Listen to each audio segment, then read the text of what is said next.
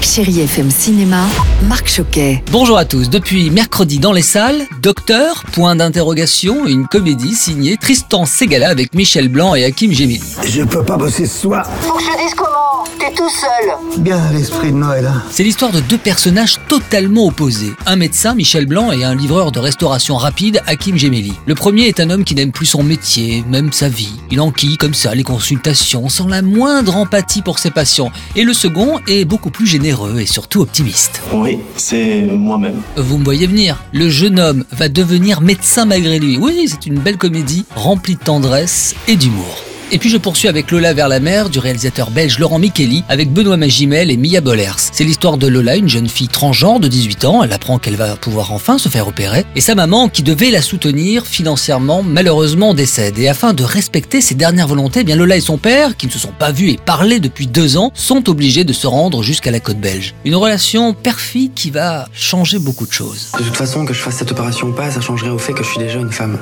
Faut juste l'accepter, c'est tout. Benoît Magimel, bonjour. Le sujet était aussi nouveau pour vous. C'est vrai que la transidentité est un sujet que je connais assez peu et c'était l'occasion de comprendre, d'apprendre, de s'y intéresser et de faire face à toutes ces questions. Euh, Un père qui rejette cet enfant pour ses différences. On dépasse aussi la transidentité, c'est un film plus universel sur un père et son enfant tout simplement. Et parfois, il faut savoir regarder au-delà des apparences. Un excellent dimanche avec la plus belle musique sur Chéri FM et la bonne humeur de Richard Filter. Bon ciné à tous. Retrouvez toute l'actualité du cinéma sur chérifm.fr.